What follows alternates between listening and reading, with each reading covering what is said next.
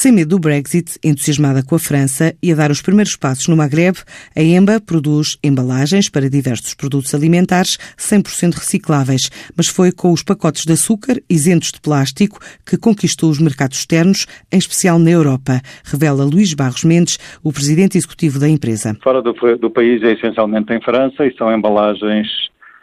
que alguns ainda estão em testes, alguns uh, reverte, digamos, revestem-se de alguma confidencialidade, mas tem a ver com essencialmente produtos alimentares secos. Alguns são ligados a farinhas, etc., mas tem a ver sempre com produtos de, de grande consumo. Neste momento há outros dois mercados em desenvolvimento, um deles é o Reino Unido, mesmo com todas as questões ligadas ao Brexit ou não Brexit, nós vemos que há grande oportunidade de, de entrar no mercado britânico, porque também é um mercado muito sensível a estas questões ambientais e andamos a estudar a possibilidade também no mercado marroquino, porque Marrocos também já tem legislação de combate aos plásticos e, portanto, por ser um mercado até geograficamente próximo, com grande consumo de embalagens, é um mercado para nós também potencial, mas neste momento ainda não se traduziu em faturação, mas lá chegaremos. Pacotes que resultam de três anos de investigação e desenvolvimento e já se traduzem em metade da produção da empresa que promete continuar a investir em embalagens do género. A receptividade tem sido ótima, porque efetivamente nunca houve uma preocupação tão grande em combater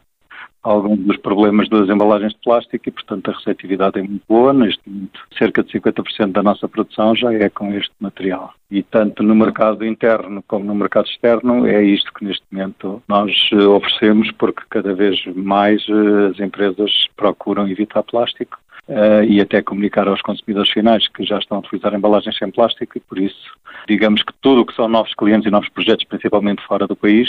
já com este tipo de, de material de embalagem amigo do ambiente. Porque é um mercado, o mercado de embalagens não é um mercado que tenha taxas de crescimento uh, muito grandes, normalmente tem taxas de crescimento na Europa de cerca de 3%, se nós conseguirmos de facto atingir os 10%, estamos muito acima da, da média. O ano passado produzimos 1.800 toneladas de material de embalagem e este ano vamos chegar muito perto das 2.000 toneladas. O negócio já pesa 45% na faturação anual, estimada em 6 milhões de euros em 2019, com um crescimento previsto na ordem dos 10%.